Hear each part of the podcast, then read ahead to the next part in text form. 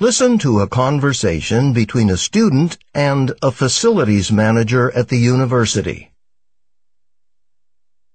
Hi, I'm Melanie, the one who's been calling From the singing group, right? from the choir. Right, the choir. It's nice to finally meet you in person. So, you're having problems with... Noise.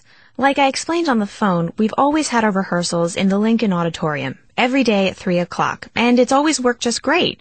But the past few weeks, with the noise, it's been a total nightmare since construction started next door on the Science Hall. Oh, that's right. They're building that addition for new laboratories. Exactly. Anyway, ever since they started working on it, it's been so noisy we can barely hear ourselves think. Let alone sing. Forget about singing. I mean, we keep the windows down and everything, but once those bulldozers get going, I mean, those machines are loud.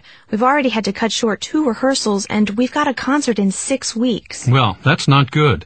I'm assuming you've tried to reschedule your rehearsals? They don't do construction work at night. I ran that by the group, but there were just too many. I mean, evenings are really hard. It seems like everyone in the choir already has plans, and some even have classes at night. And what about the music building? You know, originally we were booked in one of the rehearsal rooms in the music building, but then we switched with the jazz ensemble. They're a much smaller group, and they said the acoustics, the sound in that room, was better for them. So having us move to a bigger space like the Lincoln Auditorium seemed like a reasonable idea. But now... All that noise. I don't know. I just wonder if the jazz ensemble knew what was going to happen. Well, that wouldn't be very nice. No, but it really was quite a coincidence. Anyway, now the music building's fully booked. Mornings, afternoons, everything. We just need a quiet space, and it has to have a piano. A piano.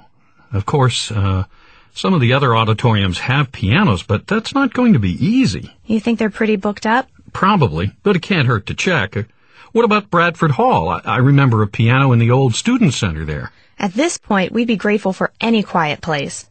Can you, how flexible can you be on times? You said no evenings, but what if I can't find something open at three o'clock? Can you move earlier or later? I wish I could say another time would be okay, but you know how it is. Everybody's already got commitments for the whole semester. 2.30 or 3.30 would probably be okay, but I don't think we could go much outside that. Well, check with me tomorrow morning. I should have found something by then. It might not be ideal. As long as it's got a piano and nobody's putting up a building next door, we'll be happy.